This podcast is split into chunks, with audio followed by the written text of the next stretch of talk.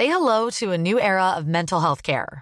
Cerebral is here to help you achieve your mental wellness goals with professional therapy and medication management support. 100% online. You'll experience the all new Cerebral Way, an innovative approach to mental wellness designed around you. You'll get a personalized treatment plan from a therapist, prescriber, or both in a safe and judgment free space. Your cerebral therapist or prescriber will outline a customized plan with clear milestones along the way so you can get to feeling your best. With Cerebral, you're not alone in your mental health journey. We're here to empower you to live a fulfilling life. So take that first step towards a brighter future and sign up today at cerebral.com slash podcast and use code ACAST to get 15% off your first month. Offer only valid on monthly plans. Other exclusions may apply. Offer ends July 31st, 2024. See site for details. Life is made up of many gorgeous moments. Cherish them all, big and small, with Blue Nile. Whether it's for yourself or a loved one, Blue Nile's unrivaled selection of expertly crafted fine jewelry and statement pieces help make all your moments sparkle. Blue Nile's experts are on hand to guide you, and their diamond guarantee ensures you get the highest quality at the best price. Celebrate a life well lived in the most radiant way and save up to 30% at BlueNile.com. That's BlueNile.com. Support Wrestle Talk! Give us a subscribe. Making their way to the ring at a combined weight of undeniably sexy, hailing from London, the Wrestle Ramble Podcast! Hello and welcome to the Wrestle Ramble podcast. I am Ollie Davis and I'm joined by Luke Owen. Hello, Swaff Nation, and a hello to you, Oliver Davis. How the devil are you? I'm good, I'm good. What have you got for us today in your bag of tricks? Oh, you want to just jump straight into uh, mailbag What, do stuff? you want to talk about how we're feeling? Oh, how well, we are? you know, what we've been up to? How was your weekend, man? You went to a fireworks display. I did, but that was all I did because I was ill and I spent most of it at home. Mm-hmm. Uh, but yeah, I went to fireworks. It was kind of uh, spec- it was the best fireworks display I've ever been to. But they started strong and ended really well. So I was just afterwards. I was just like, that was really impressive. But then I remembered what they opened with. I was like, that's the best fireworks thing I've ever seen. They had a a giant face that they projected a face onto. It was like a like a mannequin face mm-hmm. that must have been about twenty foot high, Jim in Jim Ross measurements. and they projected a face onto it, and it honestly looked like it was a real face moving around up there in front of everyone. That's quite And it was done, but like the the face paint was Guy Fawkesy, and he was just making jokes about what it's like to be around in the 21st century. And then he said, "I like the rock and roll music that you guys have. It's all anarchy. That's what I'm all about. You know, blowing up the Houses of Parliament, attempting to at least." And uh, welcome to the t- what started playing. I think it was a Guns N' Roses track. Welcome to the jungle. No, it wasn't Welcome to. It was one of them. Yeah. And hi- his face paint turned into the Kiss face paint, and I was like, "It's kind of Sting like."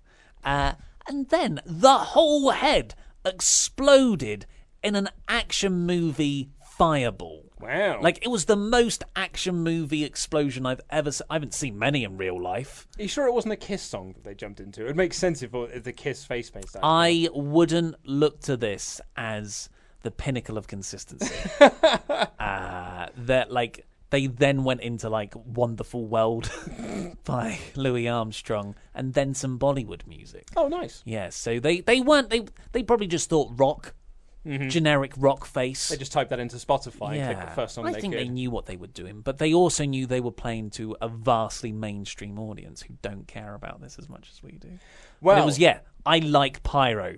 it wasn't as good as Crown Jewels pyro though. Well, again, I thought Crown Jewel started off really well with the pyro, but then uh, really dipped down afterwards. Hmm. Like that first, I remember the second bit of pyro they launched. It's very impressive. Tell me about your fireworks on Saturday night, and by fireworks, I mean your hot cousin. So if you've watched uh, the news I did yesterday, Ollie is now obsessed with my cousin. I'm not obsessed Well, with your cousin. I mean, you're the one who keeps bringing her up. I just think it was incredibly short-sighted to, to debut her on the channel. Well, I did say. I mean, she she's very keen to do some stuff uh, with us because she uh, she does love wrestling. She's a Mm. big fan of it. Um, she also, I credit where credit's due.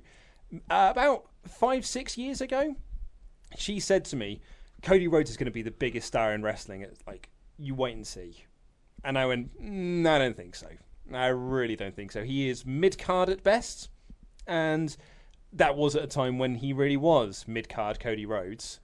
And then now she's like, hey man, I saw this all coming. I told you, I told you he'd be a big I star. hate people like that. Yeah. They got one thing right. And I was like, that's not quite what you meant, though, was it? You said he was going to be a star in WWE. Yeah. Do you want to? Because, but some people only listen to the podcast. Do you want to explain what you did on the news with the picture? So at my, uh, so I had a, a family uh, gathering uh, at my uncle's house because his husband really likes to do fireworks displays. He's he's massively into it. So every year we always go around to to my uncle's house so they can have this big fireworks display and it's very very lovely and we have this ginormous bonfire and they invite everyone over from the village so everyone comes to the village goes round and we get onto their plot of land and we watch this very impressive fireworks display and then we all go back inside and we have some lovely delicious food What was the best firework you saw? Mine was the explosion. Uh, well, there was one that was set off, and like it was one of those ones that's like it looks like one rocket, but it's actually got twenty rockets inside of it. So when that explodes, it launches off other ones, and they've all got different types Yeah. of explosions that go along with it.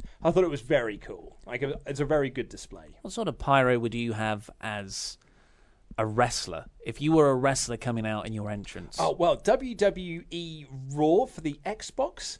That was the one, the first. I think it was like the first game that allowed you to like really create and customize your entrance.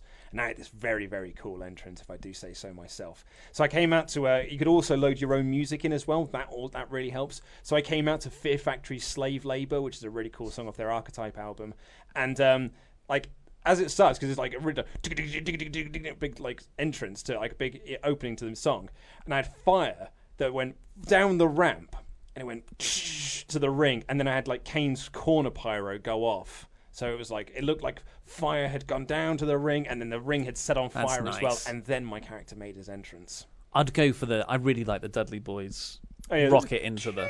Yeah, yeah. You're right. that's my foot. That's my foot on the leg. I thought you were of trying to the do your desk. own impersonation of the Dudley Boyz. Let's see if this picks up. Oh no, that's bad Foley. It made, it made a fart sound. Do you know what? I, didn't pick uh, up. Another pyro I really like was Randy Orton, like his original one, when he uh, hey nothing you can say, and all like the the sparklers would fall from that, and he would good. like stand underneath that. But Yeah. that was really cool. But back to the. So you're in the kitchen. You're eating food. So, uh, well, this was before all of this. Like, it was when we arrived and we were all having drinks. My cousin uh, was there, my cousin, uh, ooh, Wendy, and she was wearing this sort of big uh, yellow jumper. But it's very hot because my uncle's got a very small kitchen with an Aga in it. So it's very, very warm. And then she was like, oh, I need to take off my jumper. And she was wearing a Support Wrestle Talk t shirt that she had bought on the line very recently. A fact you were stunned by because you thought we didn't have any stock. I was under the impression that's why we haven't pushed them for months because that like something fell through there. Yeah. So yeah, I'm looking into that. I don't know where she got it from. anyway, she had a support Wrestle Talk T-shirt, and then we were like, "Oh, this is very funny." I did call her a loser for for wearing it hmm. because I feel embarrassed by this sometimes. Like, like so when I went to go to my mum's new house, my mum and dad's new house, very recently, in in uh, when me and my wife went away for our anniversary. And when we got there, my mum, she's very proud, and she's like, you know, I like to. I haven't seen any of your videos for ages. And then my wife said, like, have you not seen the dance yet? And she, my mum was like, well, when's the dance going to go up online? I was like, oh, it's already gone up online. And I was like, oh, can we watch? Can we watch it? And I was like, yeah, but I'm not going to be here. So I, I have to like put it on and then I have to leave the room. And it's not because I'm embarrassed by watching the dance. I don't. I, almost feel like I'm sitting there going like, look how good we are. Yeah. See how people are really reacting to us there. That's because we're really cool and people like us. Just feel really conscious about that. And the same thing happened when my cousin was wearing a support Wrestle Talk T-shirt because I'm like, oh, I feel really. I feel a bit self-conscious about this now because I don't want people to think that I'm good at things. Ugh. Heaven forbid. Well, I, well, I know, but I just want to get because then everyone's like, "Oh, the, the channel," as if no one knows what I do. Then you have to sit there and explain what it is, and that's all a bit really weird. And I don't know why, but it makes me feel a bit uneasy, a bit uncomfortable. Um, anyway, so she's wearing this t-shirt, and my mum was like, "Oh, we need to get a photo of you together wearing the t-shirt," and and uh, Wendy was the same way. So we posed for the t-shirt, and uh, you know everything was fine. And then my mum was like, "Oh, I want to see that in a news episode." and when it was like, "Yeah, yeah, you should put it in a news episode. That'd be really funny." So I thought I would do it as a throwaway gag at the start of the news mm. yesterday, where I was like, "Because Raven doesn't know who I am or this channel, as is in that intro, where it's like." Wrestle Talk, the home of Luke Owen, whoever Luke Owen is, and whatever Wrestle Talk is, quote the Raven nevermore. And so I, I the news being like, "Yeah, Raven, I am Luke Owen. This is Wrestle Talk. We're kind of a big deal. Even my cousin likes me." And I'd show the picture of my cousin, Nice. and then I put it up on the side screen and be like, "There you go, Mum. I finally put my cousin in one of my silly little videos." And yeah, let's not lose sight of the fact that she's attractive. And then there was a lot of comments that were just like, "Your cousin's very hot." Um, I, I'll read you one of the tweets I got yesterday. Really? uh, from someone. A lot of them were just like there was one that I thought was very confusing, which is where it's like, um, "Is your cousin single? I want to be your new dad." I was like, "That's not how it works." Hey, maybe. Maybe he's got his sights on more than just the cousin in the Louis, the, the Owen family. I was going to say you would just be my cousin's boyfriend. for now. But no, When you, he starts working his way through the Owens. you you would be much more than just my cousin's boyfriend. But um, yeah, someone tweeted me saying like that cousin though she got a number hashtag creeping, and she has told me before that whenever I have posted like because we have a lot of conversations on Twitter sometimes, she has said that if I ever tag her in something on Twitter, she does get people starting to tweet her or trying to slide into her DMs, Oh. um, which she said is quite creepy at times. Yeah, I bet, yeah. So Has she, but maybe this could be the start of a beautiful relationship with her and someone. it, well, Has, it- has does anyone look like a potential suitor so far? Well, the, the majority of the people that send team that no, I'll try that again. The majority of the people that send these sorts of messages that go like "your cousin's hot," usually spelt wrong, uh, or like she got a number, Keepers, she's yeah. single. Total keepers. Also, people that don't have their own photo in their profile, or like they'll just have a name that's like you know Big Dick ninety eight or whatever. hey, Yeah. that's what it says on the tin. Exactly. So you know that those people there, those are the real, those are the perfect suitors for your cousin. you could be spending next fireworks with these people, like four of them, Yeah. just all just hanging outside the kitchen, scraping at the window, Before we get into the steamy main- outside as well as in. Before we get to the main show, I wanted to do this much earlier in the show, but we got off track because Ollie is obsessed with talking about my cousin. I just think it's look. I have been brought I, all my got the hot youth years. I I don't find my sister or mother or father sexually attractive. Hmm. Everyone else I've ever been in education with and worked with does. I can see why school chums would have found your mother attractive. yeah, and when I went to uni, my dad became a dilf, which is something I didn't know. I, I Did he really? Well, I, I went to an all boys school. Mm-hmm. No girls met my dad, or at least told me that like their their sort of sexual attraction to him. But yeah, as soon as he drops me off, I lived with I lived with twenty five women. Holy hell! Where did you live? I lived on-. Oh, did I tell you about that gap year I had in uh, Amazonia? I was gonna say, you live in the Playboy Mansion. no, I lived with Wonder on Wonder Woman's island. It's Great. no, it was just uh, it was at Bede House. It was the worst halls on my campus. And Oh, so it was in halls. Oh, that Yeah, makes yeah, more it was- sense. it was a I thought you meant like a house, No, like a very big house in the No, country. it was uh, it was it was a floor with Mm-hmm. 28 rooms and 25 of them were women. And uh, they, they saw my dad walk in and Mm-hmm. they, they all thought he was a dish. But Wow. but yeah, yeah. So it's it's just nice. I think that's what I'm working through. It's just nice to. Be on the other side of that to, else, to yeah. fancy my cousin. Yeah. What you're saying I, is I never said I fancied her. well, I mean, you sound like you are. I you just are. said she's your your fit cousin.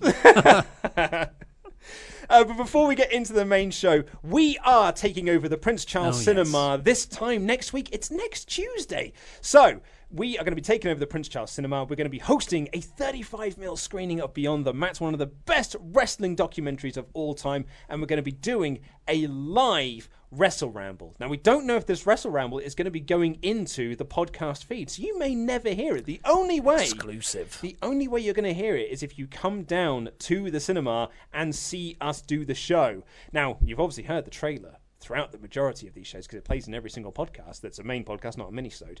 But we are giving away two tickets. That's right, two tickets. You and a friend can come and see us two live hosting Beyond the Mat. We're going to do a live episode of Wrestle Ramble afterwards. There'll be a meet and greet. We can come and have a drink with us. Um, you know, tell us how great we are because that makes me feel really self-conscious. Is your cousin going to be there? she might be. Yes. She said she might come for it. Yeah. We'll do a segment of finding her a date. Uh, yes, she might be coming to the show. Uh, but if you want to be within a chance to win these two tickets, we're not paying for travel. You've got to get there on your own, mates. That's all I'm saying. If you can get to London and you want to enter in this competition, all you've got to do is email luke at wrestletalk.com. That's luke at wrestletalk.com with the email subject heading Beyond the Mat podcast winner. That's what I want. Beyond the Mat podcast winner. So that's very, very key to get that because I need to be able to file my emails correctly. But you do have to answer this very tricky question. Who is one of the featured interviews in Beyond the Mat? Is it Terry Funk, Terry Crews, Terry Wogan, or Teri Hatcher? Oh man, It's tough, right? you say those again? So one more time. Who is one of the featured interviews in 1999's Beyond the Mat? Is it Terry Funk, Terry Crews, Terry Wogan, or Teri Hatcher? Wow. Well, you know, uh, Teri Hatcher very relevant in the mid '90s. Very relevant as well. Yeah, absolutely. Oh, man. Terry I'm Wogan. racking my brain. he was very big on the Eurovision circuit uh, Yeah. around that period as Yeah. well, so he very might likely have been at a WWE show or a WWF show at the time. So, very difficult, but uh, send your answers into luke at wrestletalk.com. But good luck with that. But anyway, here's the show. We're going to be talking about Have WWE botched Braun Strowman? Is that an impression of me? It is, yes. Braun Strowman. We see him at Crown Jewel. He was that like there's an argument that he was protected and that he kicked out of like three F5s. That's very impressive. Or F5s, really. Well, he wasn't Oh, was he pinned after the Well, I one? you could say that after uh, the fourth one, he got back into the ring. Yeah. Which is like a kick out. Yeah, yeah. It's, So- it's a standing kick out. He he he had a lot and he was attacked at the start. You know, shot to the back of the head. Yeah, there were loads of bits in there. But my argument is that would have been totally fine on Braun's first title shot. We're a year, we're over a year into failed Braun title shots now, and th- there's a bad taste about Brock Lesnar getting the belt again. So I think that I think it was a bad move. Mm-hmm. I think it was a bad piece of booking, and it has negatively affected Braun. But okay, that's what you've done. Let's move on to Monday. I want to see Braun come out there and just Baron cannot even get a word out of his mouth because Corbin is too busy chasing after him, beating Braun- up Braun, generic heels. What did I say? Corbin. Corbin is in an existential crisis. He's chasing after himself, and Strowman's chasing after him. Uh, and they did that to an extent, but I think nowhere near enough that they needed to on this follow up episode. This is the post show Crown Jewel episode. Although it wasn't on a Sunday Crown Jewel, this is, you know, the first bit of WWE TV since then. And he was just announced to be in the Survivor Series team. How does that work? Yeah. By Baron Corbin. Yeah, I know, and it just sort of feels like I mean, aside from the fact that it makes little sense, being that Baron Corbin is supposed to be, I guess, sort of feuding with him? Hmm. Question mark. But also, like a blood feud with him. yeah, but also it, it's almost it almost feels like a step down for Braun. That it was like you were in the championship show. Now you're just in that five on five match where we need to have one, and you're in it. And he was in it last year, and he was he was standing tall at the end. Well, Triple H was standing tall. Well, Triple H was sitting scrunched in the corner That's right, with yeah. that excellent "Oh my God, Braun's hurting me" And do you face. remember what that built to? Yeah. Nothing. Well, that was I, I, you know because we're coming up to the anniversary of that. That was like the last time, really, a WWE legend put over a current wrestler so strongly. And look how it And- played out. And on the main event this week, I'd, I'd argue the same thing happened with Drew and Kurt. Absolutely. But yeah, so to, to run through this Baron Corbin promo that opened Raw, you've got the the roster, the majority of the roster, Not the stars. not the not the actual people who matter. So Dolph Ziggler was out there. Uh, that that's not a slight at Dolph. that's a slight at how he's been booked. They were at the top of the ramp, and then you've got six security guards Yeah. between the ring and the ramp. And Baron Corbin walks through. He's all like cocky, ha ha ha, gets in the ring, and then cuts. Just like I I couldn't find the right way to word this succinctly in my review. Mm-hmm. But if this was a movie, this would have been a terribly written scene because it was just announcement, exposition, announcement, announcement. Here's someone else to make their announcements. Someone interrupts that to make their announcements. I thought it was so overwordy and Yeah. clunky. I thought this show, as a whole, felt like the creative team had they've reached a point where they were like, we can't do anything more. And not not so much as we can't do anything more, we can't come up with any new things. Just like we just need a break. What we need is we need a real paint by numbers episode just to get us through this week. Then the European tour will be finished. We can get back home, and we'll then we'll do Survivor Series. And that's what. But we just need this week off. Everything's kind of on hold because of Survivor Series anyway. Because and everything was on hold for Crown Jewel, and everything was on Yeah. hold for Evolution, and everything was on hold for SmackDown 1000. And so all of these things have come together at once. Smack like next week is the go home show for Survivor Series. It felt like it barely feels like it's begun. Yeah. And next week's the go home show. I feel like 2018 WWE really is the year of, but it- you know, but in in a bit it will get good. Like after WrestleMania, after WrestleMania, after Roman's title win of Brock's and out the way, then we could, and it will, then we can finally move on. Okay, well after the greatest Royal Rumble, then, after- yeah, then we can move on. And then like it finally happens. Was it at SummerSlam? I can't even yeah. remember now. And then he comes back, and then we've had 14. I don't know. Mini pay per views or whatever you want to call them. yeah.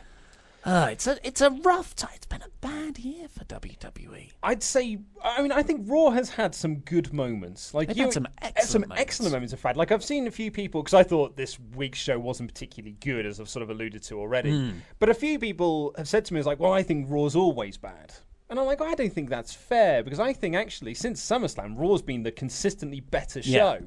of the two. But it is three hours. But it is three hours, and good lord, did I feel the three-hour fatigue this week? Because as I said, I thought this show was super paint by numbers, as evident in this opening promo. Because as you said, it was like, here is part A. Now we're going to do part B, where someone else says some stuff. Then part C, where someone else says some stuff. And it and it did go on for a long old time. so let's go through the bullet points of what was announced. Yes. Yeah. Fill them in if, I, if I've forgotten any of these things. Mm-hmm. I guess it's because, oh, Crown Jewel's out the way. We need to set up everything in Survivor Series In one at segment. the start of this show. Pretty much. So Baron Corbin comes out and he says, you know, he's going to be the captain of Team Raw at Survivor Series. But he's not going to wrestle. And his motivation is that if Raw wins, he will become the permanent general manager of Raw because he is currently the acting general manager of Raw because Kurt Angle is on vacation. That's a storyline that's just kind of got its own bunch of loose threads. So he says that, and then he announces Dolph Ziggler, Drew McIntyre. Okay, they're heels. That's kind of in Baron's remit, and Braun Strowman. Yeah. And that's what that's where it's like, well, why would you put him in there? Because what like what loyalty does he have to Raw? Yeah. Why wouldn't he? So that's that's I think stupid. Then Alexa Bliss comes out, announced as the captain of the women's team. It seems like she isn't competing either. No, she said I will not be wrestling at because I'm assuming she is still injured. Still injured, yeah. So she says she won't be wrestling on the show, uh, but she did not announce anyone who was on her team, if I recall. No, she's going to announce next week. Oh, good. On the Go Home, Home show. Show, yeah. Apparently, she was scouting matches. all, all two Uh, of them. yeah. Yep. Well, Uh, a lot to choose from. Uh, and oh, and she announced the next match, which was in. Al- Alexa said, you know, the Riot Squad will face Bayley, Sasha Banks, and Natalya, which is going to start now. And I was like, that is not an ins. and Baron Corbin even says, I like the way you think. uh, but then Kurt Angle comes out. Do you know what my favourite part of Baron Corbin's promo was, though? When he said that Crown Jewel was a teaching lesson. Hmm. I love teaching lessons. I particularly any lesson where I, I get teached things. Teached is good. Mm-hmm. Uh, so then Kurt Angle interrupts this and says, I mean, we're, we're meant to be talking about Braun Strowman here. And this we'll does get- play into that. we'll because it, Kurt yeah. Angle comes out and says, Well, I want to be the captain of Team Raw. Doesn't sufficiently explain his reasons. he does. He says categorically, "I led Team Raw to victory last year." And I was like, "No, you bloody didn't. You got like you got turned on by at least three different people, if I recall correctly, and you got eliminated. Yeah. If anything, Braun Strowman led the team to victory. Well, Braun and Triple H led the team to victory last year. You were rubbish. But again, it's like, why would Kurt care? He's been like. More to the point, yes. He was Well- taken out of this Raw general manager position, which he Well- never seemed to be into. He also did say being in the World Cup has lit a fire under my belly and has made me want to compete again. He did say that, you're right. He said that multiple times throughout the night in any promo he had. Again, I've only- got a fire under me. Only the half the writing crew were clearly brought across for the European tour. Um, so yeah, and he says that they make some for some reason Baron accepts that challenge where the captainship of like that even matters is put on the line. The privilege of choosing the the lineup. Good grief! So this is all going on for ages, ages, and the longer it goes on, the more I'm thinking, where is Braun? Why isn't Braun killing everyone right now? He is. He must be so annoyed. And then finally, Strowman's music hits about four hours into the show, and he comes down. The, the, the roster part for him. He beats up the security guards. Baron runs away, and then Braun chases him back up the ramp, which randomly starts a roster battle. Yeah, it started a bit of a riot, really, because like, the roster sort of started to beat up Braun, then he pushed them away. But then if you look in the back, other members of the roster are just fighting each other, and I don't know why. Oh, Okay, baby faces and heels, whatever. But like, wh- how did that get resolved? Where did that go? Like they just go, they go to commercial and it comes back.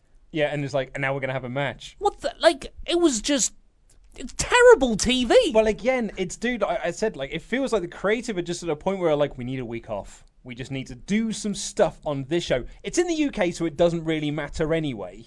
We'll just do some stuff, and then we'll move on to, to next week. Apparently, the attendance for this show wasn't great. ah, really? Certainly didn't sell out. Uh, there were some reports that said it was half sold. Like it looked like it was half full in the building, but there were people who were there that said that's exaggerated. To say it's half empty is an over exaggeration. But there are lots of pictures floating around of many, many empty seats. They reckon there was probably about five thousand people there. Yeah. So anyway, after Braun Strowman had this lackluster opening segment, or you know, bit there, be- because they had to get all the exposition out of the way first, I guess. I mean, but they could like have. So what happened was the rest of the night was Braun Strowman chasing Baron Corbin around the building. Hmm. Like he there's one bit where he kicks down a load of doors in a toilet, and a guy runs out of one. Corbin's not there. Uh, Baron has these interview segments backstage with Charly, and he's like, "I'm not running away." Uh, and then Charly's like, "Well, why are you setting up a makeshift studio in the storage room then?" Which was actually quite a funny line. He's like, "Well, now you've told everyone where I am." And Braun way too quickly appears. My favourite line from that was Corey was like, "Oh, that's because Charly gave the game away." Yeah, uh, and they were like, "What were the security guys doing in the background?" Well, they were putting stuff against the door Was that to, what it to, was? to stop him from breaking through. I guess. They did a crap job of it. I th- opens the other way, it seems. It's almost like in Hot Shots Part Deux, damn, it's locked from the other side. Yeah. It almost felt like, and one of the things I, I didn't particularly like about the Baron, uh, the Braun Strowman stuff this week, is it felt like a return to wacky Braun. And it never felt like it was serious Universal Championship contender Braun. It was just like, hey, Braun's a giant guy, and everyone runs away from him, and that's when basically the Kevin Owens feud. Yeah. And that was the Braun I really didn't like. I, I much preferred Braun when he was feuding with Roman last year, or actually the, the stuff he did with uh, Lesnar last year as well. This very much felt like Kevin Owens, Braun Strowman, and that, that, that, that doesn't work for me. Personally, it doesn't work for me as much. yeah, you want Braun to catch someone and violently beat them up. Yeah. like the like you said, the Roman and Brock stuff, as opposed to chasing after them and doing something that slightly aggravates Or them. like like kicking in doors to a toilet, or Yeah. like just shouting like "Where is he?" to to some poor guy who then like you know like I know you liked it, but the chocolate cake moment. chocolate cake was good, uh, but that that was yeah. Uh, Who's got the chocolate cake fetish backstage? Because they gave one Vince, to Elias obviously. last week. Vince clearly. Uh, so the carbs. I can't have them. Uh, so at the end of the night, just before the main event, Baron is in the parking lot and he's half in a car and he says, I, am not doing the match tonight. Drew McIntyre is going to take my place against Kurt Angle, which I was like, well, that's awesome. That's really good. Something good has come of this. But then he gets in the car, it drives away, and Braun chases after him and doesn't get him. And that's it. And then he just stat the the shot holds on him, and he tenses his fists and looks at them. because no one got these hands. I think that's what he was trying to convey. Like, well, no one got them. Yeah. I've just got to look at them now. Just beats up Charly when he turns round, the nearest pos- possible person. Could have been like if he'd have just gone on a rampage after that, because then I was really surprised he was nowhere to be seen in the main event. It was such. Yeah, I was like, well, okay. Uh, I thought the big payoff to this was going to come here. Like, usually Braun does something crazy and flips an arena or something. I thought he was going to catch the car and like yeah, drag yeah, the car drag back. it back. Yeah, that would have would have made this better. Uh, but then, yeah, like, there was no follow up in the main event. That was the last bit, and you really needed Braun to look strong coming off that. Look, it's not it's not a burial. It's not a job. What happened at Crown Jewel in that isolated thing, but overall, as part of a year trajectory of Braun Strowman in the main event. It's really bad booking. They, um, he's flattening out. They have fumbled the ball Yeah. with Braun Strowman in 2018, I would say, because I I don't think he had a particularly good summer. As I said, I I, I didn't like that feud with Kevin Owens. Oh, no. I thought it was disastrous for him as a character. and morally skewed. Yeah, as well. exactly. Yeah, and then I, I, then he randomly turned heel just because they needed to put together a three-man team to face off against the Shield, and then that was just quickly dropped. Bearing in mind, like that Survivor Series team, it's the reunion of the Dogs of War, but like, Dogs of War were a team two weeks ago. But like that feels like so long ago. Yeah. Because everything is like completely changed. Obviously, extenuating circumstances have necessitated these changes. But I think that But there's a, there's a lot of people backstage. Like someone can come up with, I can come up with something that's better than this. I think. Yeah. Well, I also think that like Braun losing at, at Crown Jewel, I almost feel like that's him. That's it for him now. Like they've been talking about, ah, yeah, but then they'll do Braun and Brock at WrestleMania, and here I am sitting like, I don't think I care about that anymore. I'd rather see Drew get that shot. Yeah, yeah, totally. Especially after this show. Uh, yeah, it's really, really bad stuff for Braun. Uh, that he needed something big coming off Crown Jewel, and he got nothing. Like he could have just come out for the Dolph Ziggler match and beat up Dolph Ziggler. Uh, that at least builds some intrigue about how they're going to coexist for Team Survivor Series. Yep. Bad show. WWE. Diggity, dig, diggity dog. Wrestle Ramble is taking over the Prince Charles Cinema on November 13th, 2018 for a live podcast recording along with a special screening of one of the greatest wrestling documentaries of all time, Beyond the Mat. since you are able to regurgitate, you know, on command, um, it, it just seems to me that, that, that it's pretty logical that you should be puke. Ollie El Fakador and myself will be in attendance to watch the film and meet everyone who comes along, as well as record a live episode of the podcast with your Qs and RAs. You make it sound like you don't even want to live. There's times I know.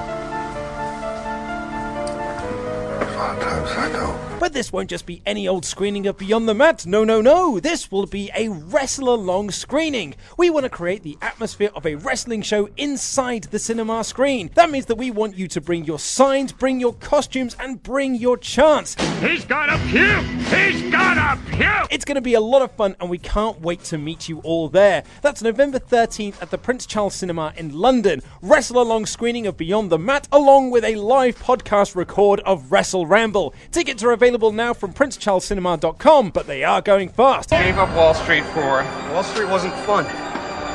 Wrestling is fun. That's princecharlescinema.com.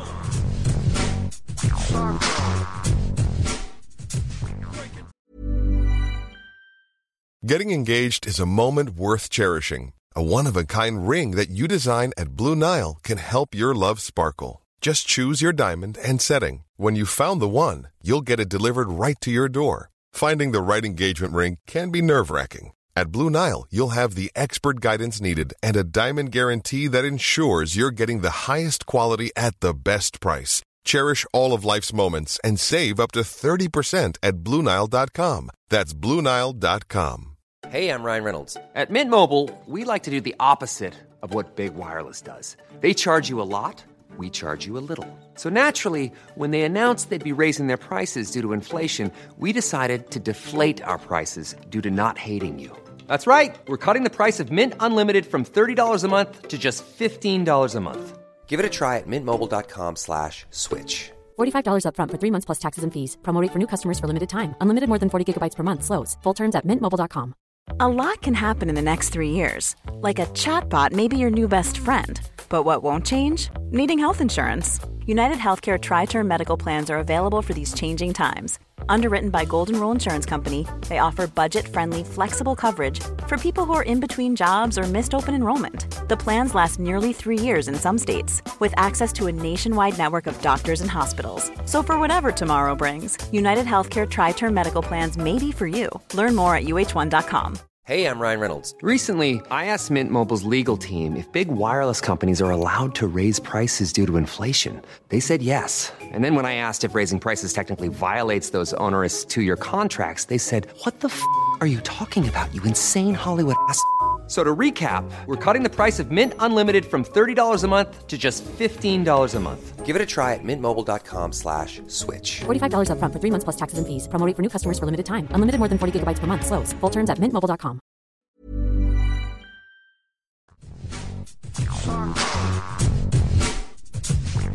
Raw kicked off with this overly long Baron Corbin promo. We've talked about that.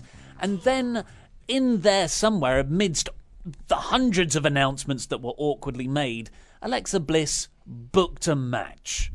And that was the Riot Squad versus Bayley, Sasha Banks, and Natalya. How many, Luke, how many matches has Sasha Banks been involved in with, with a Riot Squad member since April? Oh, that's tough because there was Te- televised matches. televised matches because there was all those matches that she had when it was just her and Bayley, uh, and then obviously you had to lead that in then into Evolution as well. Um, so you, you're talking a seven month period there. I am saying upwards of fifteen, possibly maybe towards twenty. Well done. It's this is the 16th televised match. Man alive! So it is statistically boring.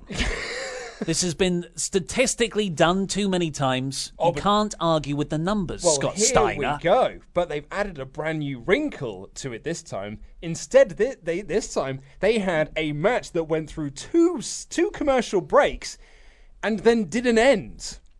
Look, I like this match. I like I like them working together. I think Sarah think- Logan is brilliant. I think Ruby Riot is brilliant. I like all six of the people in this yeah. match. And and they actually have good matches. I really like their evolution match. Every week it's like, well, I enjoyed this match, but please stop doing it.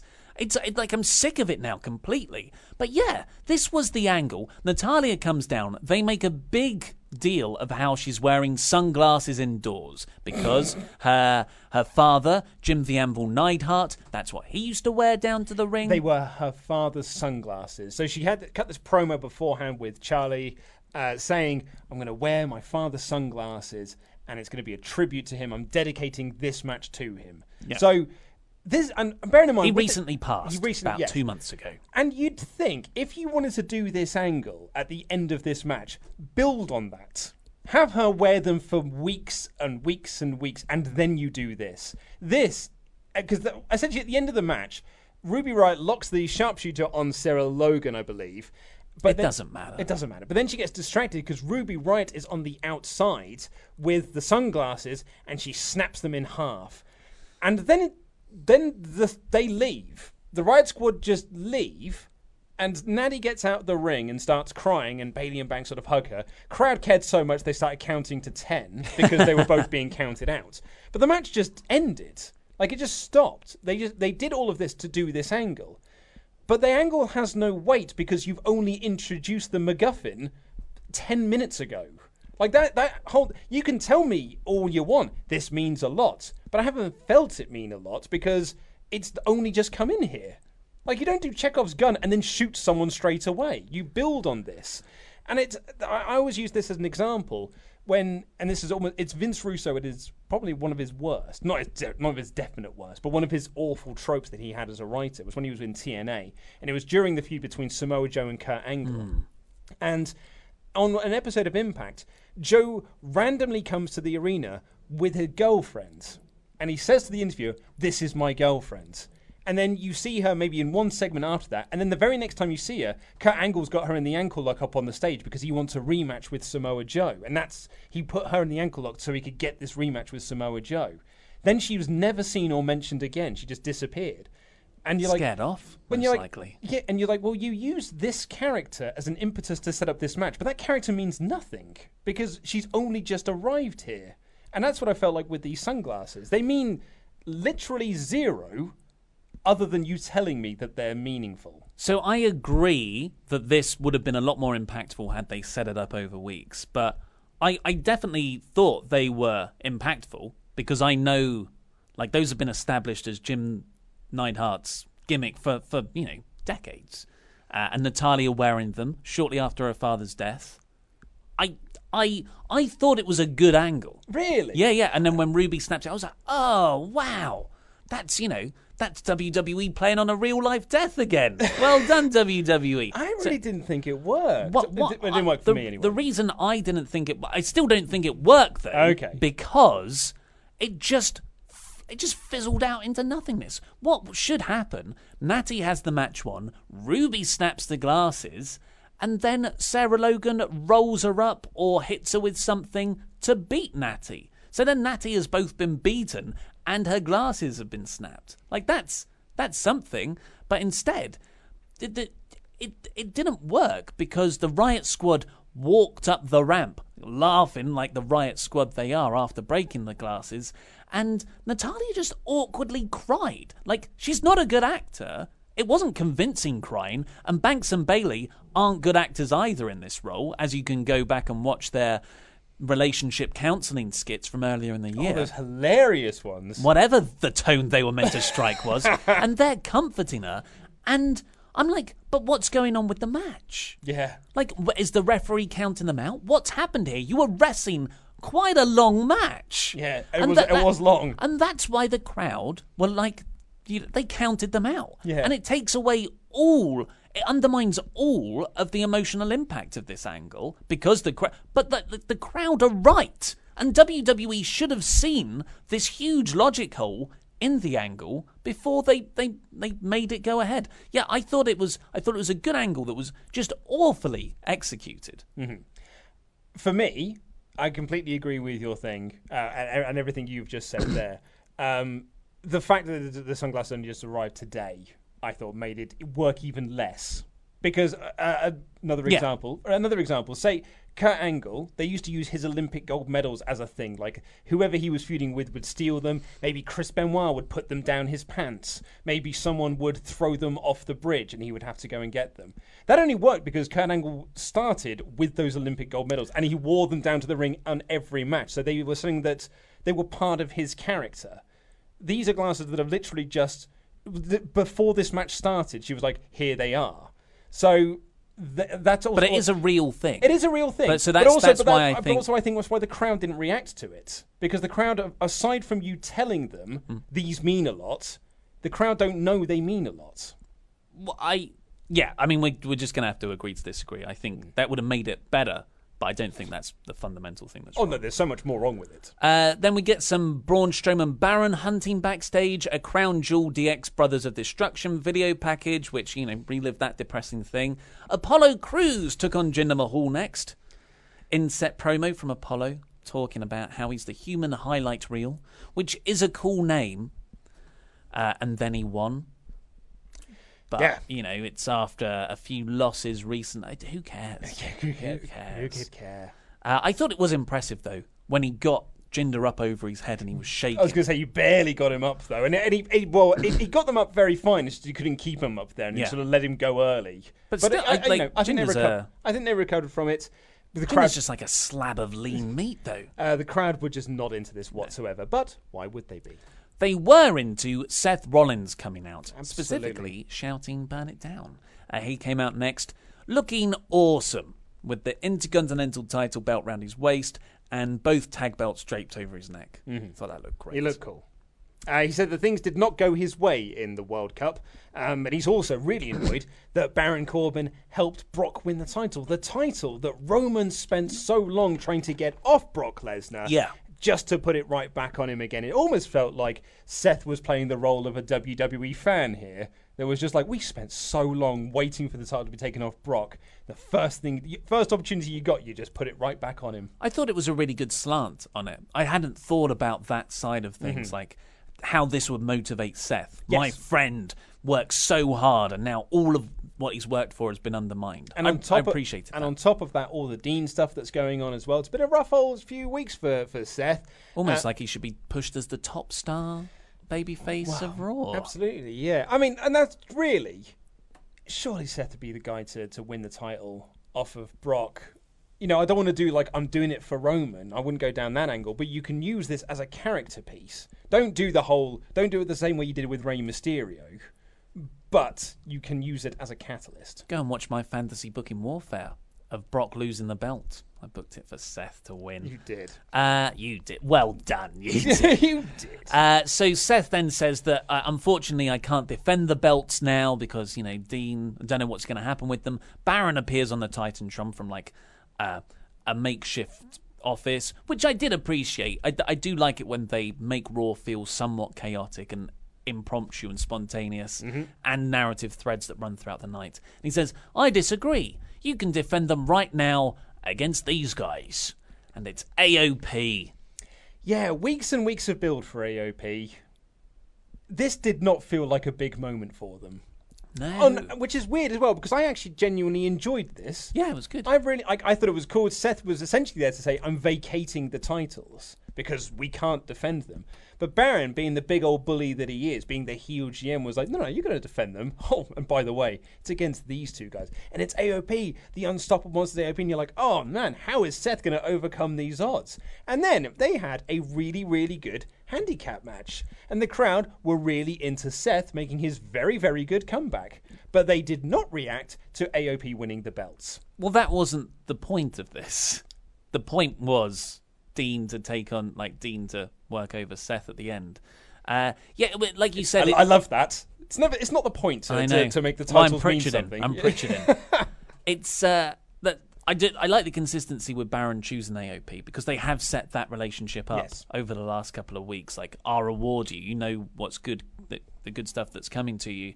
Uh, but yeah, like like you said, they had a really good match. They they worked such a smart balance between Seth keeping both guys at bay but not making AOP look weak. Because Mm-hmm. Yeah. I, I, felt like AOP never looked like they were in trouble, and Seth was just running on pure babyface adrenaline. Yes. uh, and like even like even when Drake Maverick got up on the on the apron, distracted the ref, Seth came back again from that spot, near fall off a frog splash, but AOP counter a curb stomp into the power bomb, and then and then they win. But yeah, like this this is AOP's first main roster title win and it was an afterthought. It really was because as soon as they won, they had to run up the ramp, celebrate meekly up the ramp. Yeah. Because the real point of the segment was Dean Ambrose coming through the crowd and laying out Seth with the dirty deeds. Mm-hmm. Oh, I mean, Yeah. let's I mean, just think okay. of another way. Okay. Let me pitch another way. Seth is taking on AOP, and as he's like getting worked over for ages, Dean just walks through the crowd, hops up onto the apron, and just stands there. And then you still play like Seth hasn't like Seth still might think there's something to save there, and maybe Dean could even get up to it, and all of a sudden he's like, "Give me the hot tag, give me the hot tag." Tags in and, and then doesn't tag or what, however you want to play it. I'll be honest. I was waiting for that. Yeah. Because they. Baron Corbin said, "You and your partner are going to have to defend these belts." He didn't say you're defending these in a one, a two-on-one handicap match. He said you and your partner are going to defend these. So I spent this whole match, aside from that, enjoying it. I was like, I'm almost certain I'm waiting for Dean to come down here and do some sort of spots like that. Yeah, Mm. I love the idea of him building to a hot tag and then just maybe just jumping off the apron or something and leaving him to, to you know, leaving him to get beaten up by these two big bruisers. But it said it just sort of ended. And as you say, AOP won and had to get out of there as quickly as they possibly can so they can make way for the bigger stars.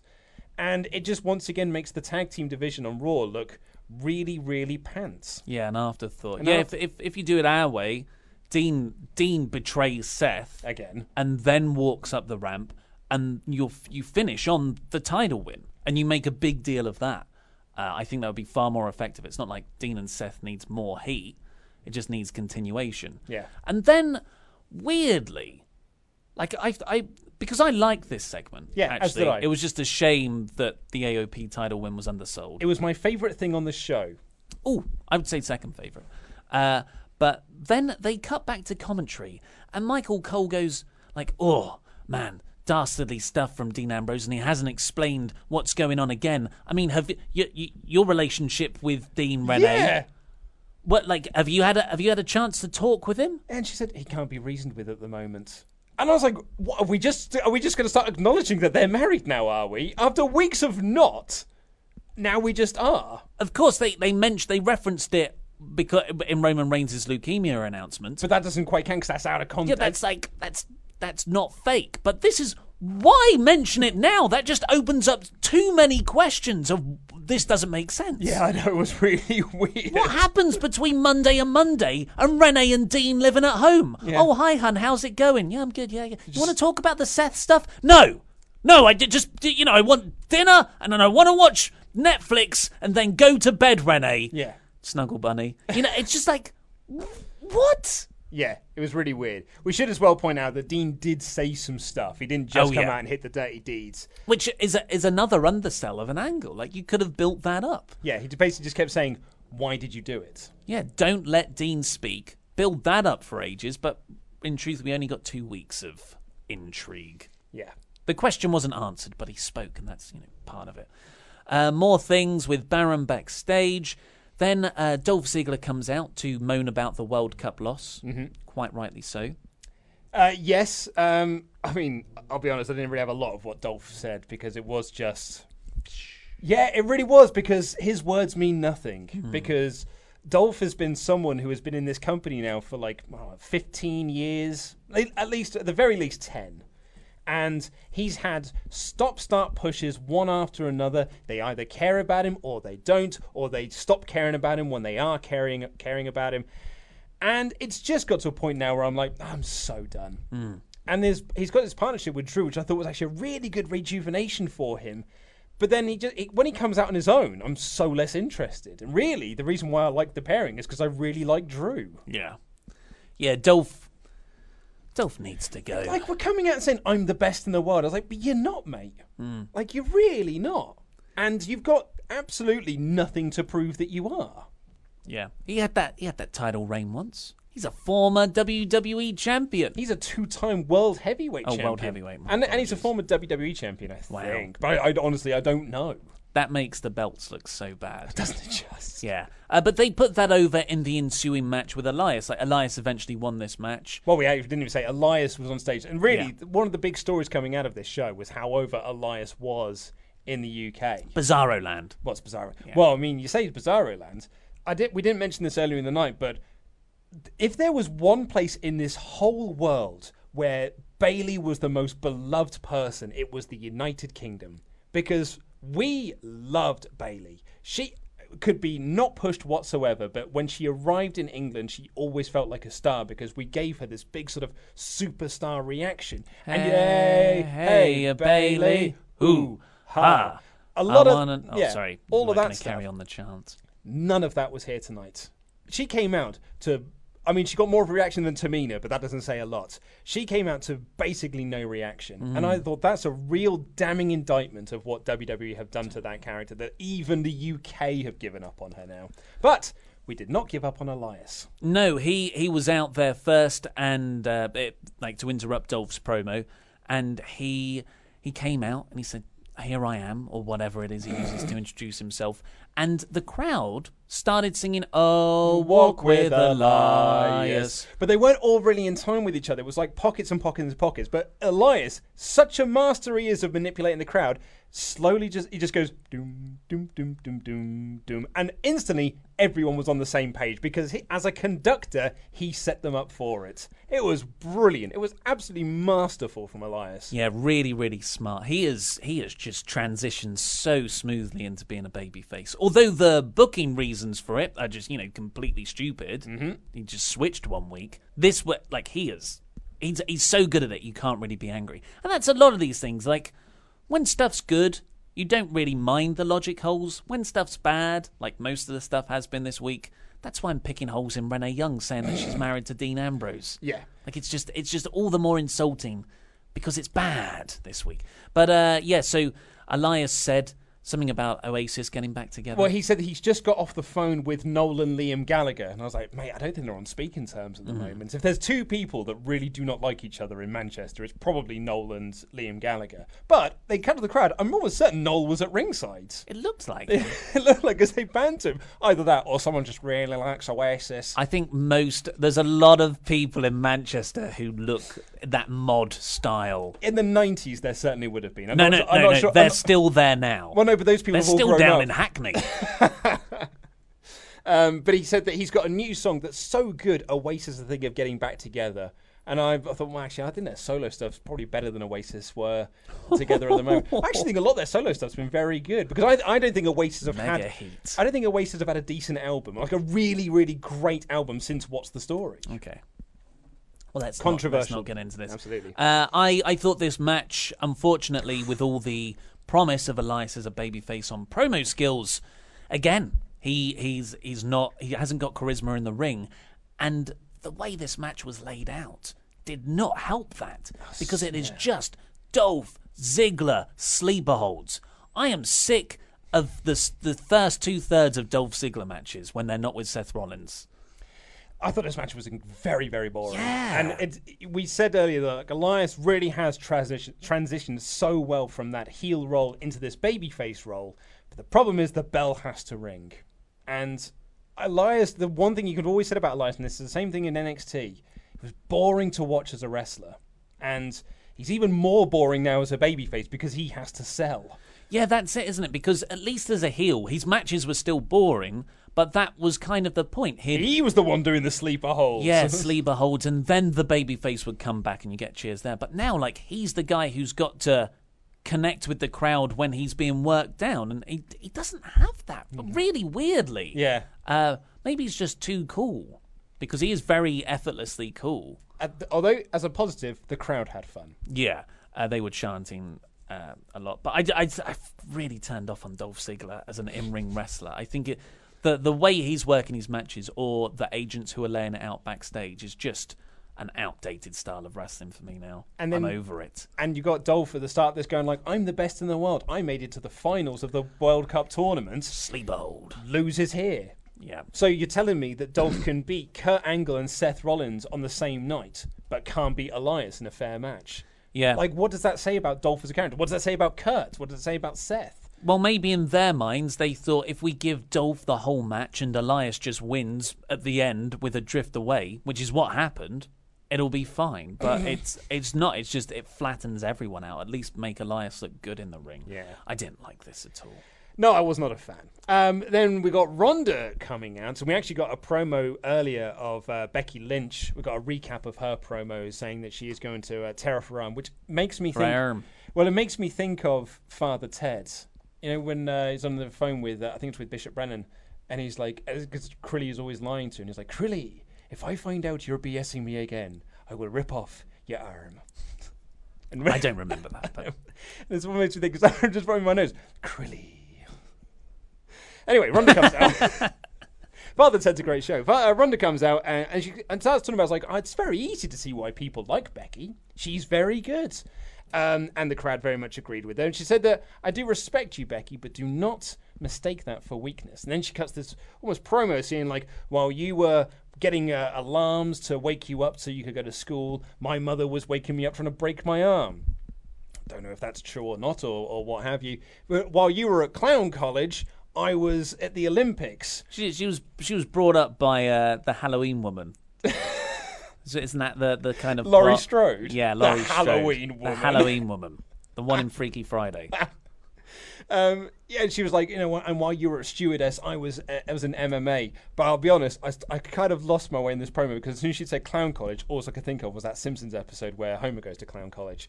Um, anyway, she calls herself like a natural born killer, and she wants Becky to bring everything she got. And she calls herself the baddest bitch on the planet, and that was about the one oh. thing that did get a response. Because if there's one thing you can always guarantee on with a WWE crowd, if you say bitch, people are going to cheer, or at least go, Oh, sick son. Oh man, you Oh, said the sick word. burn. Oh, that you said was it the about word. yourself. That's empowering. Oh, yeah. Uh, so I thought this was a very good promo. I thought it was as well. Uh, yeah, but like you said, it didn't get much of a crowd reaction. I've seen a lot of people be very critical of this. Cageside Seats in particular were just Oh, like really? it fell so flat. But then again, they thought the main event was like the saddest thing they've seen all year. Uh, yeah, but the I like I thought she she she worked. She started out fun, and she even said like Becky's the man figuratively. Like that was a good comic delivery. And then when she just turned mean, it was really effective.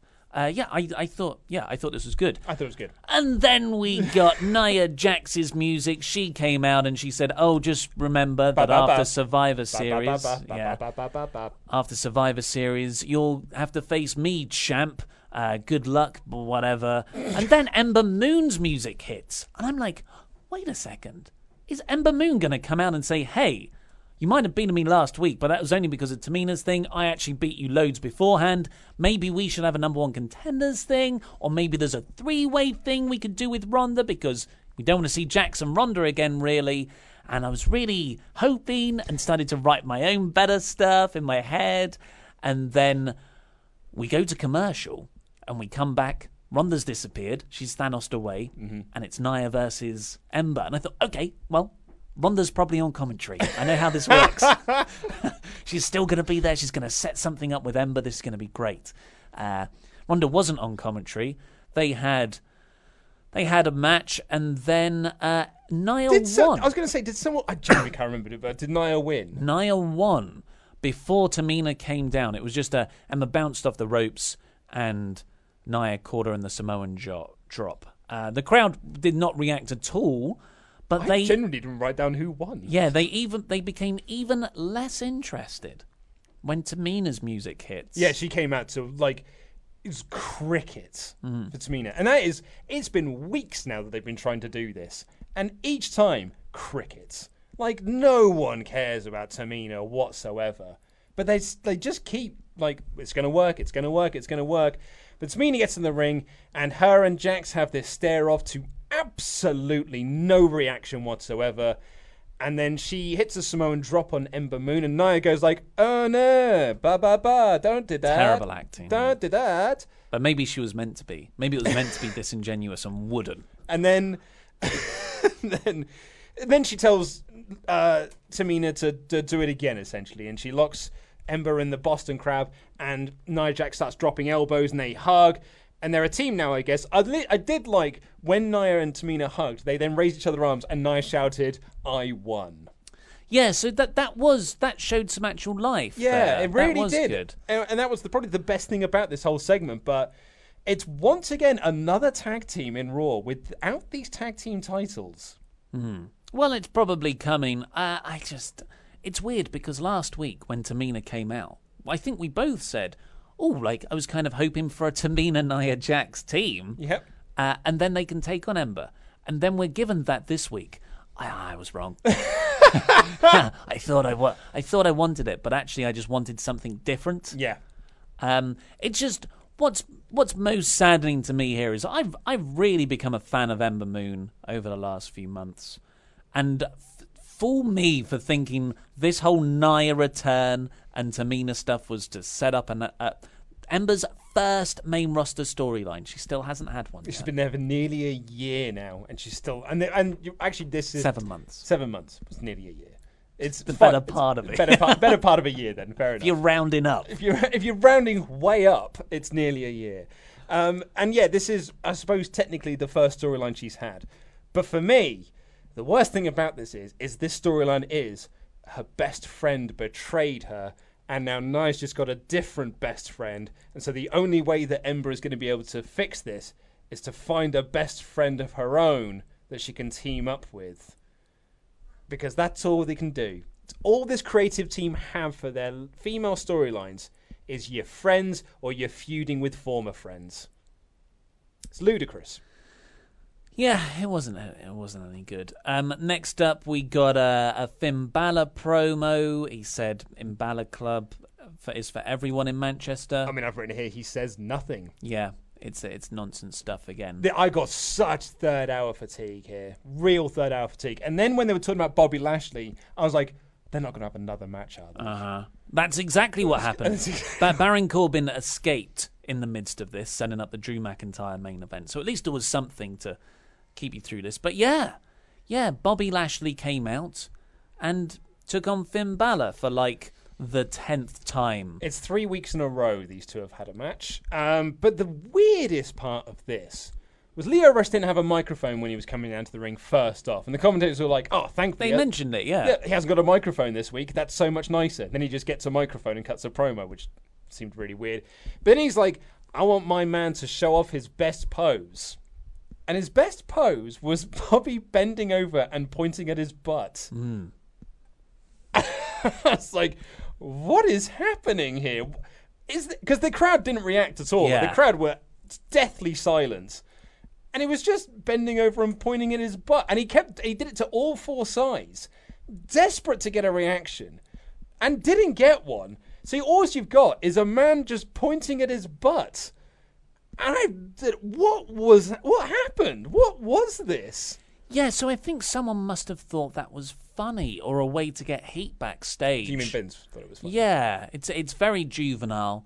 Lio Rush says it's the developed glutes. That's what we're looking at. That's the, the pose there. I've never seen that. I'm not that au fait with bodybuilding poses. I've never seen that one though. I I don't think I have either. Uh, Uh, and I, I, again, though, I'm not au fait with bodybuilding Hmm. techniques or competition. So maybe, maybe this is a really big part. All I know is Hulk Hogan never did it. Whenever they did their, remember when Triple H and Scott Steiner did their pose down to build up their World Heavyweight Championship match because that was a thing. Uh, I don't think they ever did this pose. Well, you don't want to get too homoerotic. There's a nice balance you can have.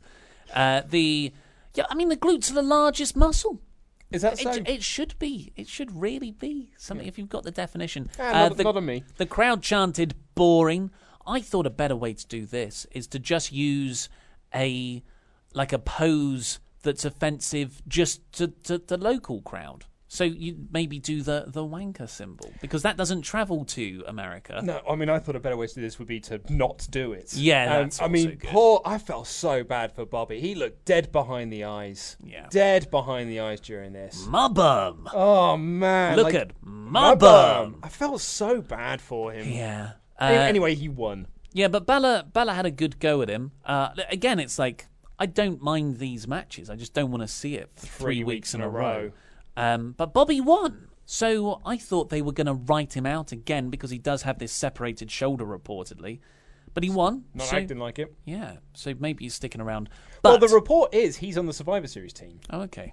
So Mike Johnson's uh, report was the Survivor Series team is the three that have already been announced, along with Bobby Lashley and Kurt Angle on the Raw side, and on the SmackDown side it will be Bryan, Joe, Randy, Rey, and Miz. Huh. Cool. I'll be honest with you. Out of all of the SmackDown roster, that is the most uninspiring Yeah. SmackDown team, isn't it? Like, Yeah. it's such an uninspiring five. uh, uh, so Just put Jeff Hardy in there. So th- what happened next, though, was really cool. If you just get over the fact that Finn Balor is only there to make other people look good. Yes. So uh, Lashley wins, but then Drew McIntyre's music hits because he's got the next match. He's got the main event against Kurt Angle. He comes down and he has a heel heel stare off with Bobby Lashley, and Bobby Lashley's huge. That's all Lio Rush talks about. Drew's bigger, Mm-hmm. and he looked down at Bobby, and Bobby just after a while, you know, acknowledged him and got out the ring and walked away. I, I- thought that was badass. Well, I thought this was really interesting as well because this is Drew McIntyre staring down Bobby Lashley just before his match with Kurt Angle. And I was like, it's Impact three years yeah, ago. yeah.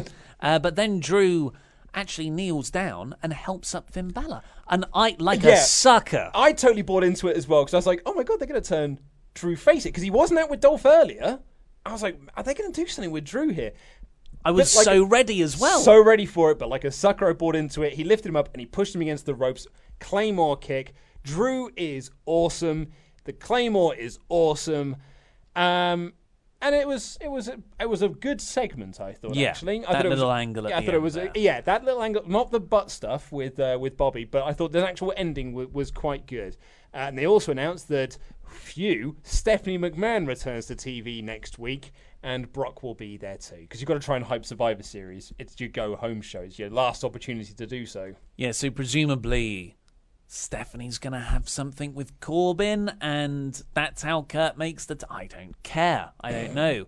Uh, and Bliss is going to announce the female Survivor Series team. Well, thankfully. I mean, the, the I mean, she- men's team's going to have to be announced as well. I mean, it's she- the go home show. I mean, she could have done it on Twitter, I suppose. I actually Yeah. did have someone say to me that Twitter is the best place to do storylines these days. Mm. Strong disagree. So the main event was Drew McIntyre versus Kurt Angle, and again, it's like the Finn Balor thing. Just just move aside that we love Kurt and he's been handled terribly on WWE since his return, and that he's he's only had a few matches. Like if he'd had a, a bunch of matches since coming back and looked good in those matches and won some of them maybe and had like a proper good legends run where he's sometimes in the mix for the top title but most of the time he's not but he's just you know working with younger guys and this is the first time where a new guy really takes it to him like that would have like that would have been awesome. Unfortunately, that's not what's happened. Kurt has been booked into oblivion and no one cares about him, which is insane to think about, considering how much I love Kurt Angle. But a fire's been lit underneath him. He got knocked out in the first oh, really? round. Uh, but then, yeah, knocked out in the first round, losing to Drew here. Like, yeah. So that, but the, I thought this. If you look at this match in the context of Drew McIntyre being put over strong, wow! I thought they did an incredible job. hmm I thought it was a good match. I, I and I, I I wasn't blown away by the main event, but I do think that it was third hour fatigue that made me be less interested in this match as opposed to the match itself. I don't blame the lads. I don't blame the way that the match was structured. Everything that had come before it had made me really tune because I, I, I apart from the setting, I didn't really like much of anything on this show. Mm. So all I had was just segment after segment of stuff that I just was not caring about whatsoever. So I've, I found it very difficult to find myself invested in this main event. Yeah, I- well, I, I, this really got me into it, uh, just because I really liked Drew. I thought Drew looked in, really, really impressive. This deadlift suplex. Mhm. This, there was this one early headbutt that he did. Oh yeah, the Glasgow Kiss. It's so cool. And he had Uh, this really cool moment where he's just shouting at Angle. Yes, that was my favourite bit, Yeah, yeah. it was really cool. And he's just calling him a bloody disgrace. You're an you're an embarrassment. Yeah, embarrassment to your family, embarrassment to me. Yeah, and, and, and then that. like like because Drew hit Kurt with the claymore, but relatively like five minutes into the match, and you're like, oh okay, oh that's a bit disappointing. But then Drew didn't pin him. Mm. He just sat on the mid- the middle rope and looked at him like with this big grin on his face, and then he starts mouthing off at him, and then he starts like offering him a free shot. He puts his hands behind his back and lifts up his chin, and this all ties in with Drew's character. That he's like everyone's slacking, everyone's slacking. I'm the best. And he's come here, he's facing Kurt, and he's really like living up to that character, saying, You're slacking, mate. Come on. I'll even give you a free shot 'cause I'm better. Mm Mhm. I thought it was terrific, and then he starts yelling at him. He puts out a leg, say have a free grapple there, but he overcomes him. Uh, but then Kurt makes a little flurry back, gets him in the ankle lock. Drew reverses, hits the angle slam, and then makes him tap to his own finish in that ankle lock. I thought it was a really, really cool moment for Drew. The commentators did a really good job of putting this over, just like how, like the disrespect that this man showed in using, like, and like, and how devastating that is for Kurt Angle to lose to his own move, his own two moves. But the crowd were very quiet. Mm. Crowd really weren't into this whatsoever. But I think, I, like we've always said, the crowd are into things if you give them a reason. And the problem don't is, bore them senseless. And, and you don't bore them senseless. And I think the problem is they've mostly been bored senseless by this point. So it was a shame that the crowd really weren't into this because it was a really good showing for Drew, and he did look awesome. But it's um, it's it's a very weird thing for Angle Yeah. because you're right. You meant, and I actually forgot that Kurt Angle's supposed to be on this vacation. Or yeah, whatever it's it not really been explained what It's, it's is. just sort of stopped, and he's back, but not really back because they do say, "Oh, he's on vacation," but is he? But he's wrestling. Like, doesn't seem like a vacation to me.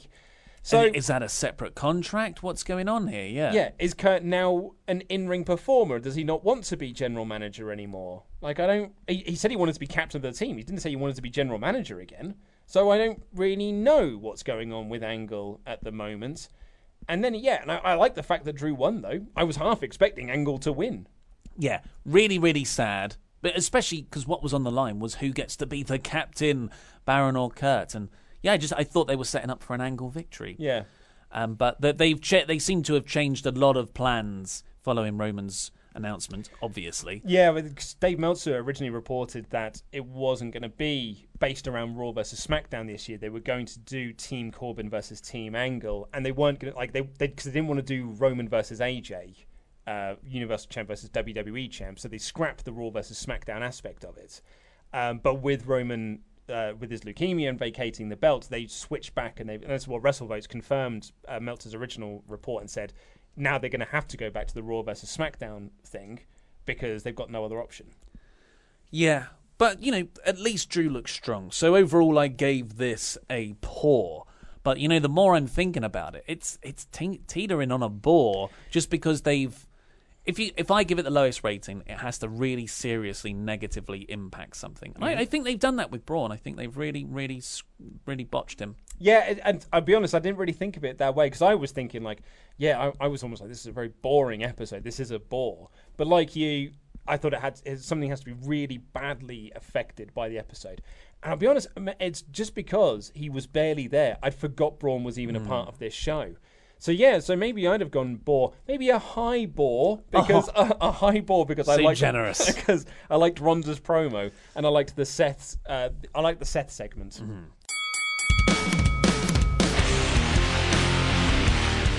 Quick email here from. Uh, I'll, I'll read out what we know him as on Patreon. Okay. Asuka's future husband and EOF one man wrecking crew skin trade. Yes, a very confusing name Well- that we didn't come up with. Yes. He came up with himself. So here we go. He has emailed in to say, "So you wonder where the name of from Patreon comes from?" So just uh, ju- because if you donate to us on Patreon, we will give you a Patreon wrestling nickname. Yes. But you can have your own nickname if you want, and this is one of the only gentlemen who's who's taken that option. So he breaks this down to Mm. let us know. There's a lot going on in this name. So, skin trade. This comes from two things creating and trading skins for Winamp when that was a thing. Whoa. Like, like the Winamp being like the, the, music player. music player Yes. that was neither Windows Media Player or iTunes. That's right. And you could make the player look different Yes. based on customization. Very big in the late 90s and the early 2000s. Blimey. Yes. I had a friend who swore by that in 2008. Uh, so yeah, it comes from trading skins for Winamp when that was a thing. The other, well, that's not for the Wrestle Talk audience to hear about. This handle is actually only how some people refer to me as within the motorcycle community in the UK, as it's unique in a larger group, unlike my real name. EOF, this is Empire of Filth. We're an international group that comes together over a love of pro wrestling and have seen each other through hard times, bereavement, depression, and more. The name came from making some of the filthiest jokes you could think of and finding something funny in everything from meatloaf to a Martian invasion. The one man wrecking crew, I can wreck my own body better than anyone else, plus I'm a former doorman. Asuka's future husband, yeah, she's not aware of this yet. I was a big fan of hers for a long time before she hopped into an into NXT. I'll leave it there. So there you go. I am Asuka's future husband and EOF one man wrecking crew skin trade. wow. That is the Patreon nickname equivalent of this week's opening segment of Raw. You've crammed a lot in there. It's exposition heavy. I think skin trade's enough. but that's really cool. I, that that does make everything seem because skin trade sounded si- like sinister. Yeah. Well, maybe it is because he does say that the second half of that is something that's not. Oh, I hope that's a joke. well, we don't know. Um, also, before we get out of here, Jumping the Smark has emailed in. This is kind of random and kind of late, but I wanted to tell you, the SWAF Nation, about my Pentagon Junior Halloween costume. It took me a few weeks to put together, and I'm pretty proud of it. All I got, all I bought was a Pentagon shirt and a mask. and The rest I made myself. I took some spare knee pads, a pair of pants that worked, some winter boots, and I taped them up to look like wrestling boots. Some faux tattoo sleeves, the shirt, the mask, and makeup, and a piece of fabric fashioned together to a pretty decent costume. Here is a picture of him in his Pentagon Junior costume. Wow, that's pretty decent. Yeah. I mean, that is him, right? It isn't Chris Jericho as Penta. Well, That would have been really meta, wouldn't Yeah, it? you should have you'd gone as Chris Jericho, going as- Pentagon yeah. Junior. Yeah, well, that's one for next year. You'd need to you have the Rock and Wrestling Rager at Sea t-shirt underneath. Yeah, with your your awful Fozzy tattoo on your arm as well. So that's for next year. You, you've done half the work. Actually, all you've got to do is less work, and you'll look like Chris Jericho dressed up as Pentagon Junior. Uh, should we have a couple of jokes before we get on out of here? Can I just say something that I've only just realised? Mm, of course you can. You so Raven, Yes, the best wrestler ever. Yeah, the yeah. best wrestler ever, who ver- someone who was it who got the As the Chris? Smith, he uh, is a podcast listener. He sent us in a Rusev Hay and his review of the Jericho Cruise. Mm. Oh, awesome! Um, in fact, actually, I'll tell you because you obviously don't listen to the other podcast, um, which Ollie, uh, which Laurie and I do. So you don't hear some of these Rusev Hayes and, and Agony Aunts requests and things like that. Do you do agony aunts with Laurie? I don't do as many Agony Aunts. I've done one, but I think I'm not rather because I think people want to hear your thoughts as opposed I to, to Laurie's. Betra- that's I like that segment. Well, I mean, we could do one today if Do you all want. the Rusev Hayes you want. I don't care about those. But uh, he did. He sent us an email uh, to say my Rusev Hay wasn't a direct meeting, but it involved carrying Dalton Castle as he crowd surfed through the karaoke bar while Marty Scurll and Jay Lethal sang "My Heart Will Go On." Brilliant. So Sounds like a hell of a hell of a weekend. really, it Yeah. really did. Uh, I'm glad that he's doing it again next year. Mm. Just don't do it over the same weekend because I can't go to it. Um, anyway, yeah, you wanted so- to ask a question. So if so, Chris Smith, Mm-hmm. yep, he sent in. If you don't watch the YouTube channel, a clip of Raven, Luke's favorite ever wrestler, saying, you know, support Luke or But what was it? support Wrestle Talk, the home of Luke Owen. Whatever Wrestle Talk is, and whoever Luke Owen is, quote the Raven nevermore. We did an hour interview with him, and he hosted the old Wrestle Talk show as a guest spot. Oh yeah, you did. Because, and we had a running gag forever. It was a really hot day, and he insisted on having this tiny hand fan with him. I remember all this, Yeah, yeah. and he held it really close to the mic, and we were like, "Can you just, can you, ju- can you just get through this half hour?" And he was like, "Yeah, man, sure." And then put it down. And then, as we're doing the interview, it would slowly come up, and we'd all be watching it. Like, he's not going to do it, is he? And it would just come up back to his face. He was screwing with us. But yeah, and it ruined all the audio. uh, but he, he's he's yeah. I wasn't there that day, but I heard the uh, the funny stories. Mhm. So yeah, he, I mean, I would hope he knows what Wrestle Talk. Maybe he thinks it's something else because you weren't really anywhere near it when he- he Absolutely was on not. And also, that was several years ago. Raven. Uh, I mean, he's doing DDP yoga now. He's uh, Yeah. he's checked in. Hopefully, they're going to do another documentary with him as the focus because he's the best. Anyway, here is a joke. Uh, I'm gonna. I won't do that joke. That's, I'm going to do this joke. It's quite a long one, but let's here we go. This one comes in from. Fra- uh, you may refer to me as Zero, um, and I am Frank Amendola. So this one's from Zero.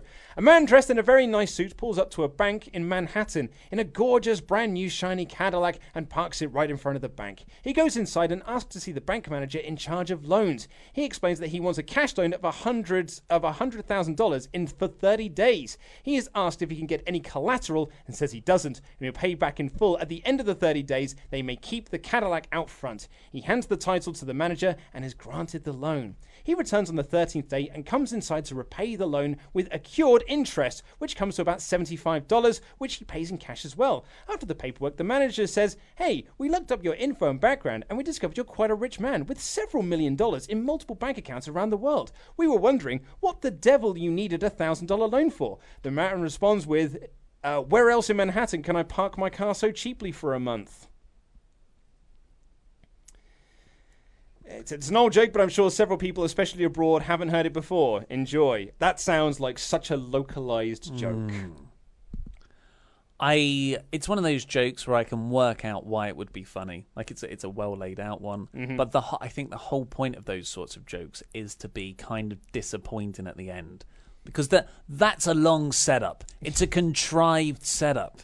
Contrived your favourite word, as Yeah. um, YouTubers uh, like to point out, YouTube commenters. Oh, really? Is that my favourite word? Well, they say that we say it too much. Hmm. Uh, we say contrived all the time, and we need to get new words. Do we say it too much, or a WWE contrived too much? Wow.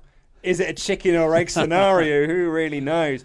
Uh, that is all we've got time for on today's show. We're going to be back tomorrow. We'll likely find out who the SmackDown team is, see if Mike Johnson reports correct or their plans have changed. And remember, enter into our competition to see, uh, to try and win two pairs of tickets to come see Beyond the Mat and Wrestle Ramble live next Tuesday in London's Leicester Square. Email luke at wrestletalk.com. The best of luck. We're going to announce the winner in tomorrow's podcast. So get in there quickly. Thank you very much. Take care. I love you all. Goodbye.